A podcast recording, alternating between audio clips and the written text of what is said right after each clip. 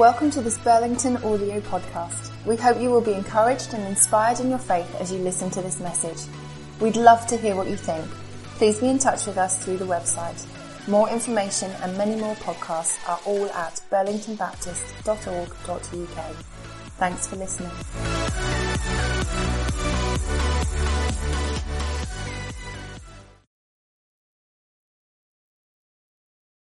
Great job, Isabella. Thank you very much. You've been up all night. Who else has been up all night? Dan hasn't been up all night. Did you snooze your way through the night, Dan? uh, most of our young people, if not all our young people, have been up uh, here all night. Who's a lot older and you've been up half the night as well? Because it just is the way it is when you're a bit older. Just kind of, there's nothing special about that, is there? Oh, you young people have got a lot to learn. Many of us can stay up half the night. That's why we function the way that we do, or don't. Two things as we think about um, uh, prayer together. The first is this. Do you receive on Monday the weekly prayer email from Burlington? Because you could if you don't, and you should if you don't. And the easiest way to do that is to jump on to Church Suite and it says, would you like to receive the prayer, weekly prayer email? And you go, yes. Uh, or uh, another way is just to email Mark at the office, mark at burlington.church and say, you know that thing Simon was on about? I'd like to sign up for that and uh, you can get those. A great resource that Jonathan Barnes does for us uh, week by week, things to pray for locally uh, in, uh, in Ipswich, things specifically to pray for for us as a church that come out of perhaps things that have been going on in our life together and uh, other things wider afield, the missions and so on on that we support. And in a similar way, you can also sign up for the emergency prayer email. When do you use the emergency prayer email? Gosh, you haven't been awake all night, have you? Right on the money. That's it. And you can use it in two ways. Either because you sign up to receive notifications so that when there's a need, we can be reactive and proactive in praying. Or uh, maybe you have a need and uh, you think it would be just great to get uh, people praying, then you can use that as well. Again, sign up in the same way. If whether you're on it or not, and you'd love us to pray for something that's kind of a, immediate and uh, urgent, then again, email uh, any of us, but email into the office. Uh, well, anyone you like, Mark or Simon or Katie or Claire or Kerry or, or Jane or just take your pick, find a name at burlington.church and we'll make sure that all happens uh, for you. Two weeks ago, we started a series on prayer. What did I say? Yes, mate. Prayer and petitions. What about it? Good man. Look, give him a round of applause because to be honest, the rest of you didn't have a clue, did you? Let's be fair. Prayer and petitions. Anything else from two weeks ago? From someone other than Matt? Was it a good sermon two weeks ago? What was the point of it then? Someone else tell me something about it, because otherwise, right now it seems a bit pointless. Me and Matt could just meet over a nice latte somewhere and get on with it. John? Fantastic. You can come and have a latte with us as well. We're, we're moving. Helen, you've lo- looking up your notes, Helen. I can see you've got notes in one hand, but that's half a point for, it's like taking the textbook into the exam, isn't it really? But fair enough for uh, using your ingenuity. Great. Okay, so we're gathering some key thoughts that we had two weeks ago, and uh, that was just a reminder, wasn't it? Because you all knew that. It was just ready to come out. It was just, it's always the smart people that get there first. And they were just said everything that you were going to say.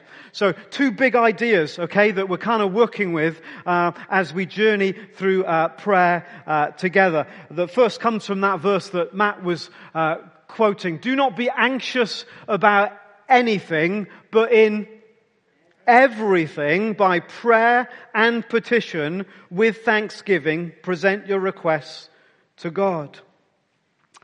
And I was making the point or the observation that for me, and I think it's probably true of you, most of us, all of us, because we all kind of share this journey together, that most of our prayers are like the petitions. I have a list of things that I really want God to do. And it's super easy. And if I'm honest, most of my praying, if I'm left to myself, naturally focuses on the list. Who's got a list? Yeah, we've all got a list. And if we haven't got a list that we've written down, we've got a list in our heads or in our hearts that, that, that comes to the fore when we think about praying and things that we need to be asking God for. Now, whatever else we're thinking about or doing as we journey together over these few weeks, don't throw your list away. Your list matters to God more than your list matters to you. We are invited not to be anxious about anything. We are invited in everything with prayers and petitions to bring our requests to God. Your list matters and we can trust God with our list. And then alongside that big idea was a second big idea about prayer being a great invitation, as John was saying, into God's presence. That if petition is the list, then what's the prayer? The prayer is this incredible, gigantic invitation for us to be in His presence. It's about connectivity. It's about relationship. It's somehow prayer is not just the things I ask Him for, but prayer is everything else that makes that relationship everything that it is. If you reduced your children's relationship with you to only the things they ask, Hey, wait, that's what they do. It wouldn't be the whole thing. It wouldn't be the whole deal. And we want to lean into what the whole deal is, because actually, even if I don't mention my list to God today or tomorrow, who'll forget first? I'll forget first. God will not forget those things that we have already talked to him about. So what is prayer? Prayer is this great invitation that Jesus, these are words from Jesus just at the end of the gospel when he's praying to his Father for everyone who will believe. For people like you and me in Ipswich in 2020 who will put our faith in Jesus and Jesus prays, I pray that they will be in each other, but ultimately I pray that they will be in us. Father, Son, and Holy Spirit, a relationship that has existed beyond all time, that always has been, but is open for you and I to share in, to be part of. So, two big ideas. Not only do we make prayer then mostly about petition, but have you noticed that, well, let me personalize it because I don't want to embarrass you. Have you noticed that, or let me tell you, sometimes my petition prayers are not quite like Jesus. Jesus said, be healed. Come out. Get up. The longest one was, I think your sins are forgiven. He kind of got very verbose for a moment. Or get up and walk, or which is it easier? My prayers tend to be a bit longer, a bit more whiny. Please, will you, God willing, please help someone? You know what I'm talking about? That kind of almost begging God as if somehow he's not ready and willing and involved. Somehow if only we plead enough. And to be fair, as children, we do learn that pleading works, doesn't it? How many times have you successfully worn down your parents by a good technique of pleading? You know, sometimes the boys give it away and they go, yes, basically means they've pleaded their way into something. They've worn us senseless with their endless whining petition. And it reminds me of the way that I pray. So I'm grateful to you for that, Joel. Thank you.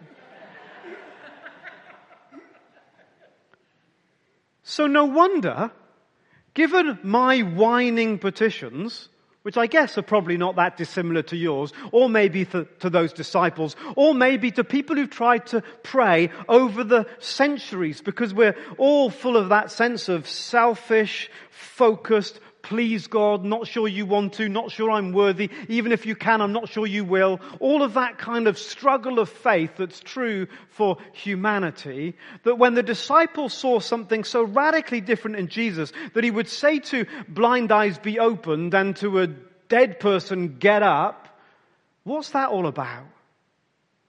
What, what, what creates the ability for petition to be like that? Maybe it's the prayer. If we are to be people of prayer and petition. So they said to Jesus, interestingly enough, not teach us to heal, which would have made sense, or teach us to walk on water, which would have been quite fun. Actually, what they said was teach us to, to pray.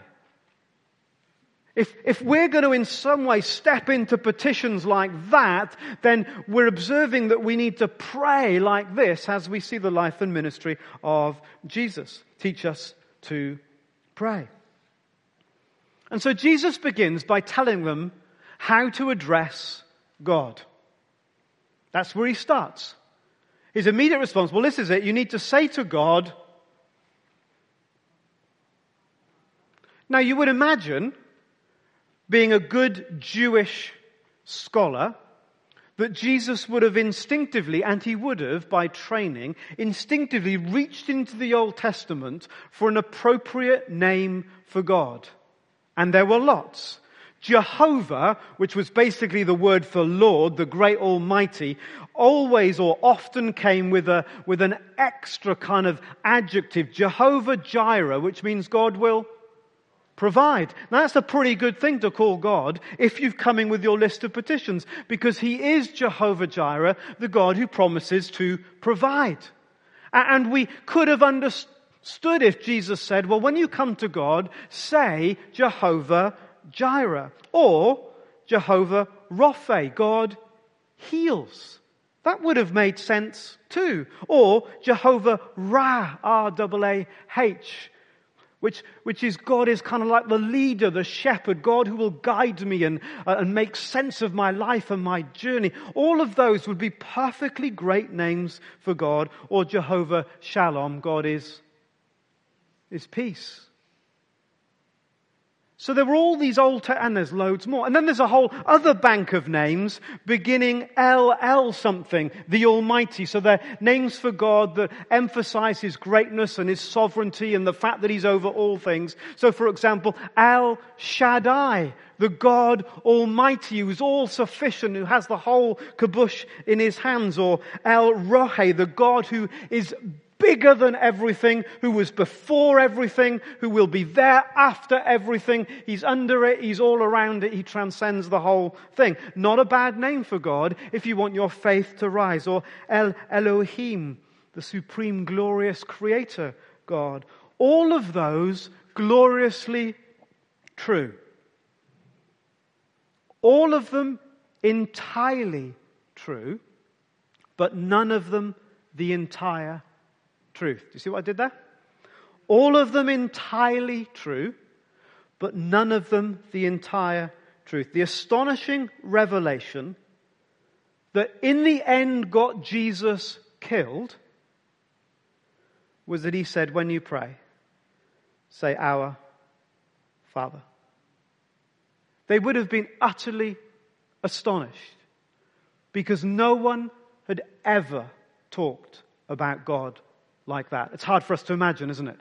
Because it's so easy for us, so natural for us. They never ever, in fact, um, Joachim Jeremias, writing about the whole of Jewish history, he says there is not a single example of the use of Abba as an address to God in the whole of Jewish literature.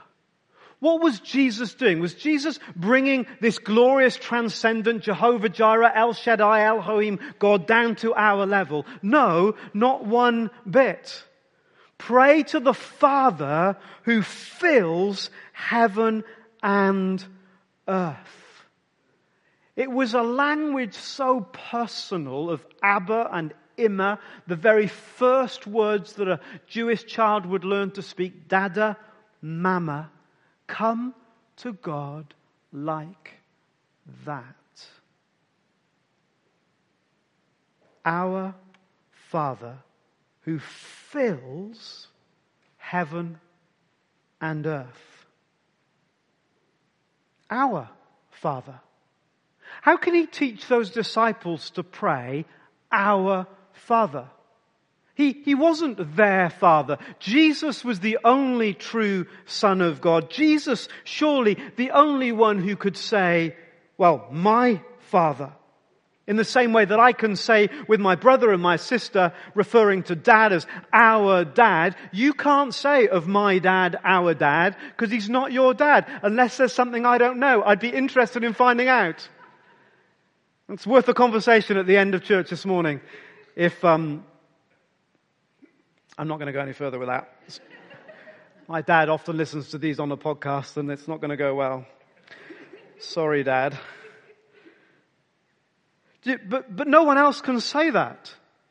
Father, Son, no one else can say he's the Father, our Father, unless with outstretched arms, the Son is inviting us in to be sons and daughters also. Then we can say, Our Father. And Jesus showed so many times that the secret of his petitions, of his prayers, flowed out of this whole life of prayer, which was rooted in his connection with God the Father. Don't you believe that I am in the Father and that the Father is in me? The words I say to you are not just my own, rather it's the Father living in me who is doing his work. I did not speak of my own accord, but the Father who sent me commanded me what to say and how to say it. There's this incredible connectedness between God the Son and God the Father into which you and I are invited. And maybe that's nudging us towards our understanding of why my whiny little prayers. Please, God, help me. Please. You didn't help me last week, so I hope you're going to help me this week. You haven't helped me for ages. I've still got all these things you haven't answered. Oh, please help me.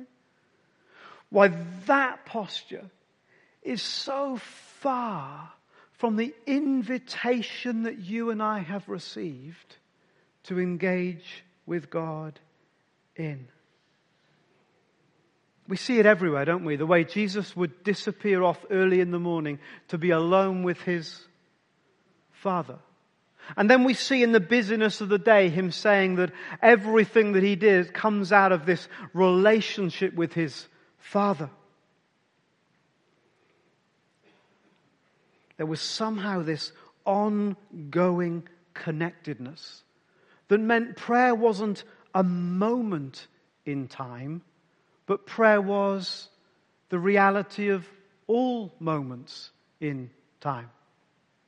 Maybe Mike Pilavachi was hinting at this when he says, I've never, I've never prayed for more than 20 minutes. Huh.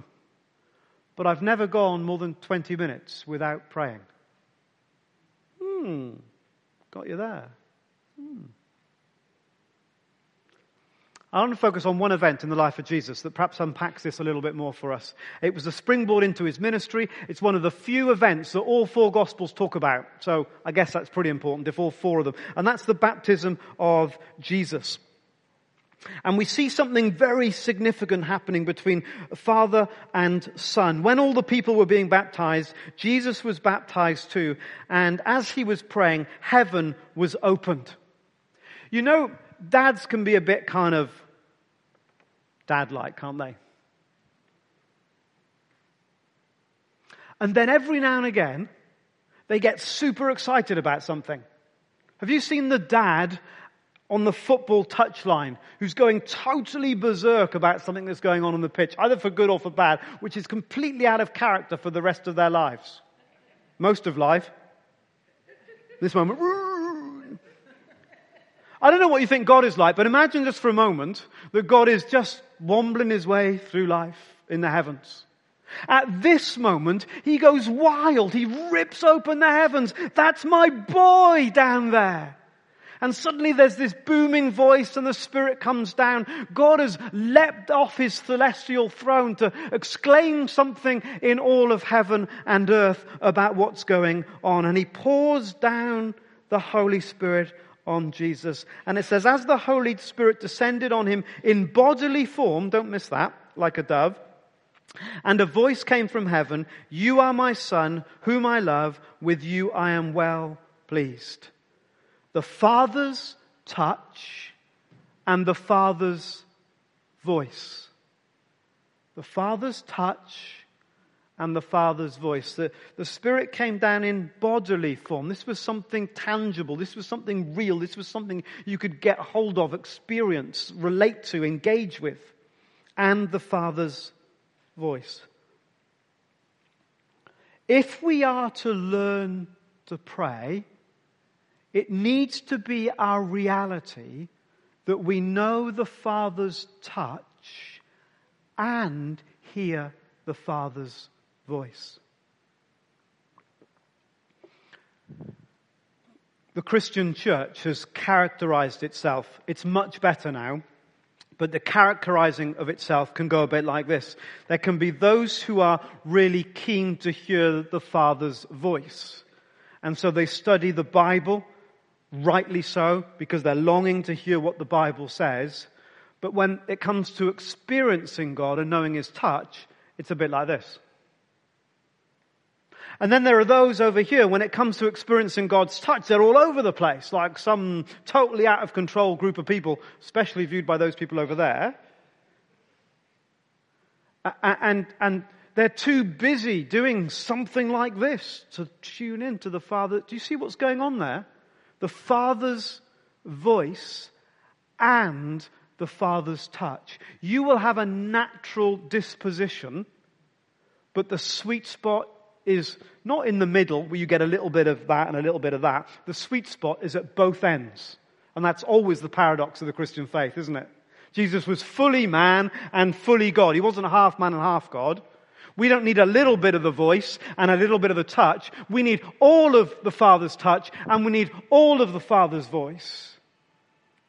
And it says Jesus went forward in the power of the Holy Spirit. What do you need?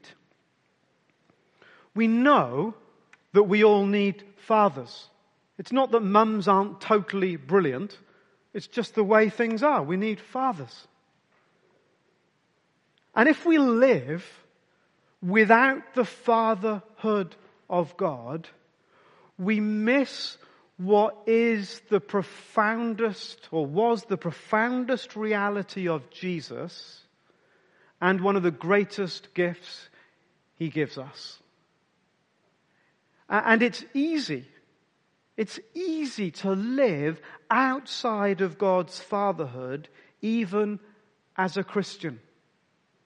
And the reason that it's easy is that we measure God as Father instinctively by the reality of our earthly fathers.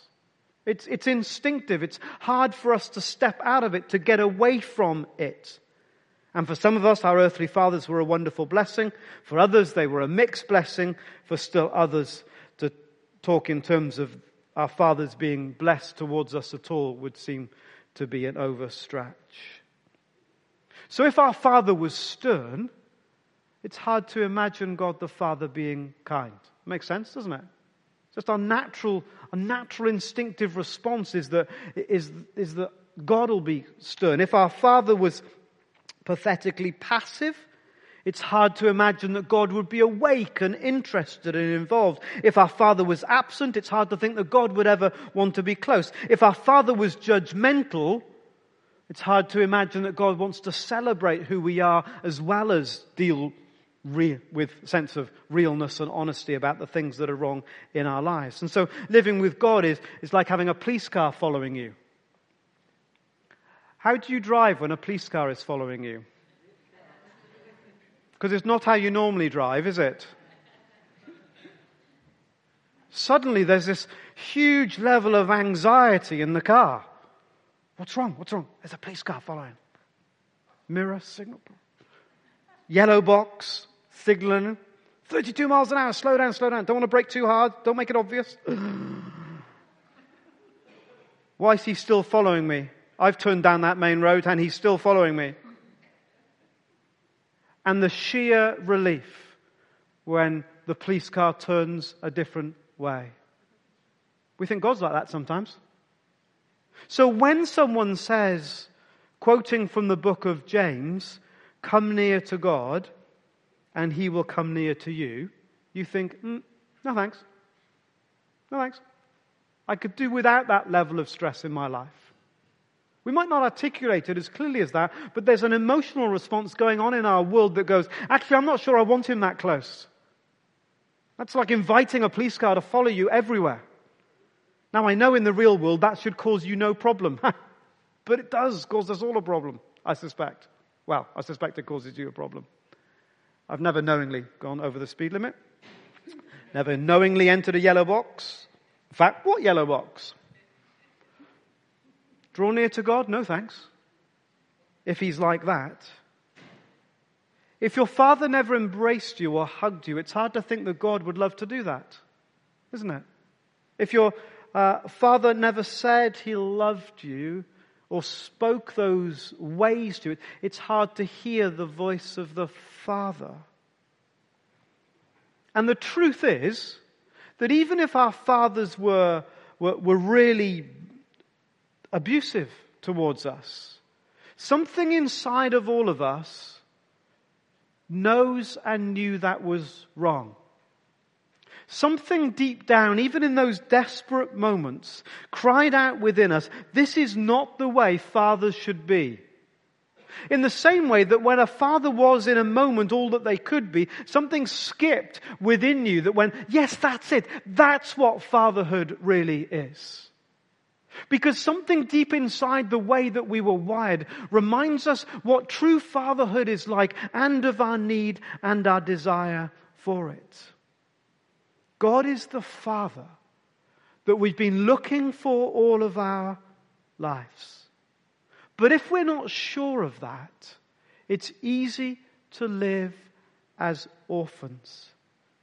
And if we live as orphans, then the very dynamism of prayer that Jesus exhibited through the Gospels is, is completely missing. And it's no wonder that our petitions become so different, not only in the number of words that we use, but so different in terms of content and posture and heart. Because all of this prayer is lost. And so we just press ever more into our petitions and strive a little bit more in the hope to see some kind of breakthrough.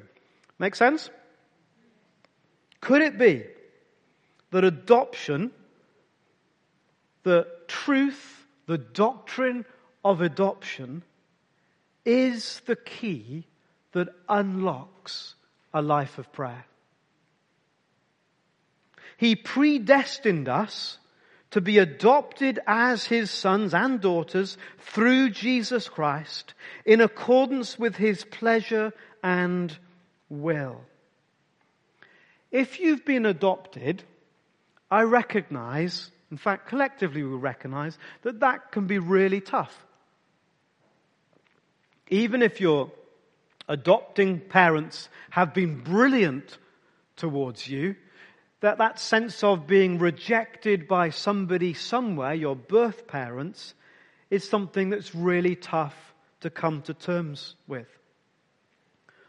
But in another sense, adoption has one incredible reality about it. And that's this. You were chosen. You were chosen. You see, when your baby is born in the normal way, you get what you're given you know what I mean? And they put a tag on it straight away in case you're tempted to swap it with someone else. The one with the wonky head and the ET fingers, that's yours, and there's a tag on it from day one. Harris. Thanks. But when you're adopted, you, are chosen. Yes. And you go, but actually, it doesn't work like that, Simon, does it really? Because they're just all babies and no one really knows what they're like, so they can't really make an educated choice. It's, it's uh, just, they're just choosing a baby that they feel. Maybe so or maybe not. We'll delve into the psychology of that some other time. But notice what happens here. God, knowing everything about you, chose you. Everything about you Shows you. He predestined, in other words, he knows, he's planned, he understands it all, nothing takes him by surprise, to be adopted as his sons. And he didn't do it because he have to, had to. Oh, go on then. Go, I probably should, I'm God after all. Yes, I'll have that one as well. Thank you. His will and his pleasure was to choose you. You. I know it's unbelievable, isn't it? We mightn't have even chosen ourselves. But He chose you according to His delights, His good pleasure, the thrill of His heart to be His sons and daughters. But we can choose, even as Christians, to live as though that were not the truth that somehow God is putting up with us and we've kind of got to put up with Him following behind like a police car.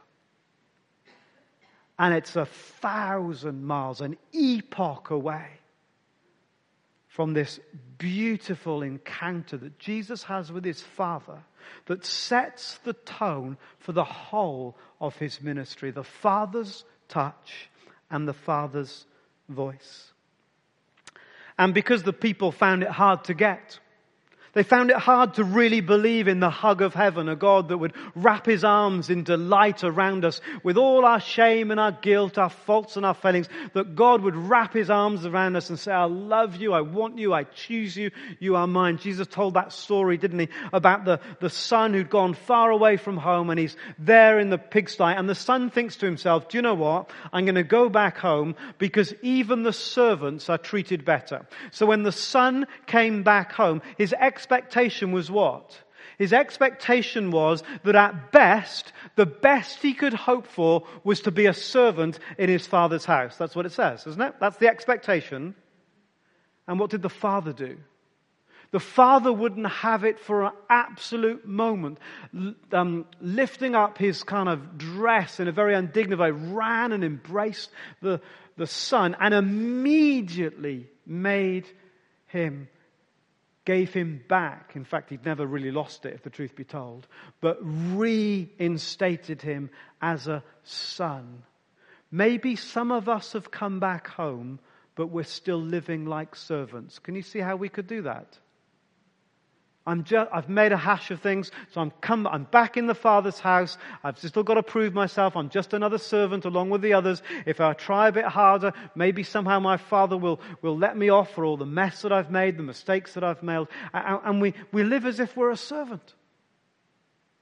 And in fact, this came home to me just a couple of weeks ago. I'm going to put on social media and perhaps we'll, we'll get it out on Jonathan's prayer email tomorrow. Just a couple of resources this week to help us think through about the way we relate to God as Father and how that might help unlock our prayer journey. And one of these resources uh, um, helps us think about whether we're living more as an orphan or as a son or daughter. Uh, and, and I recognize in reading some of those um, descriptions, and, and, many of you will have done this at different times uh, and seen, seen this resource, and I'd encourage you to look at it again. I saw how easy it was, how easy it was for me for, to slip into servant mode. To, to, to behave as if I'm the servant. Oh, I, I'm back in the family for sure. But never embracing the fullness of what it means to be a son. And maybe that's the work that God would do in some of us today we're back in the family for sure. But our posture can be that of a servant rather than that of a son or a daughter. A son of mine was lost, but is now found, was dead, uh, but now alive. J.I. Packer, most of you uh, perhaps have never heard of him. Those of you who have heard of him will be impressed that I should quote him. And so it's worth it just for that. I'll just slip this in at the end, just to show that I read more than the Beano. If you want to judge how well a person understands Christianity, find out how much they make of the thought of being God's child and having God as their father. If this is not the thought that prompts and controls their worship and prayers and their whole outlook on life, it means that they do not understand Christianity very well. When you pray, say, Father. And just hear some verses of the scriptures. The other, the other resource that I'll make available today is 50 Bible verses that remind us of the truth of who we are in Christ as his sons and daughters. I don't know about you, but I need that truth. Not in, just in my head, but in my heart. I need that truth to reorientate the way that I think. I need that truth to heal areas of brokenness and wounding in my life. Because I long, we long to hear the Father's voice and to know the Father's touch. So you're no longer a slave, but a son. And since you are a son, God has made you also an heir. For you did not receive a spirit that makes you a slave again to fear, but you received the spirit of sonship. And by him we cry, Daddy, Abba, Father. How great is the love the Father has lavished on us that we should be called children of God. And that is what we are. The reason the world does not know us is that it did not know Him. How great the love the Father has lavished upon us that we should be called children. It says this is a gift. So receive the gift afresh. The only one who truly was a son, who is even this day the Lord and King of all, stretched out his arms on the cross so that we might become a brother and a sister. And all of that is a gift to us that we could never earn or deserve. All of it a gift of grace in our lives.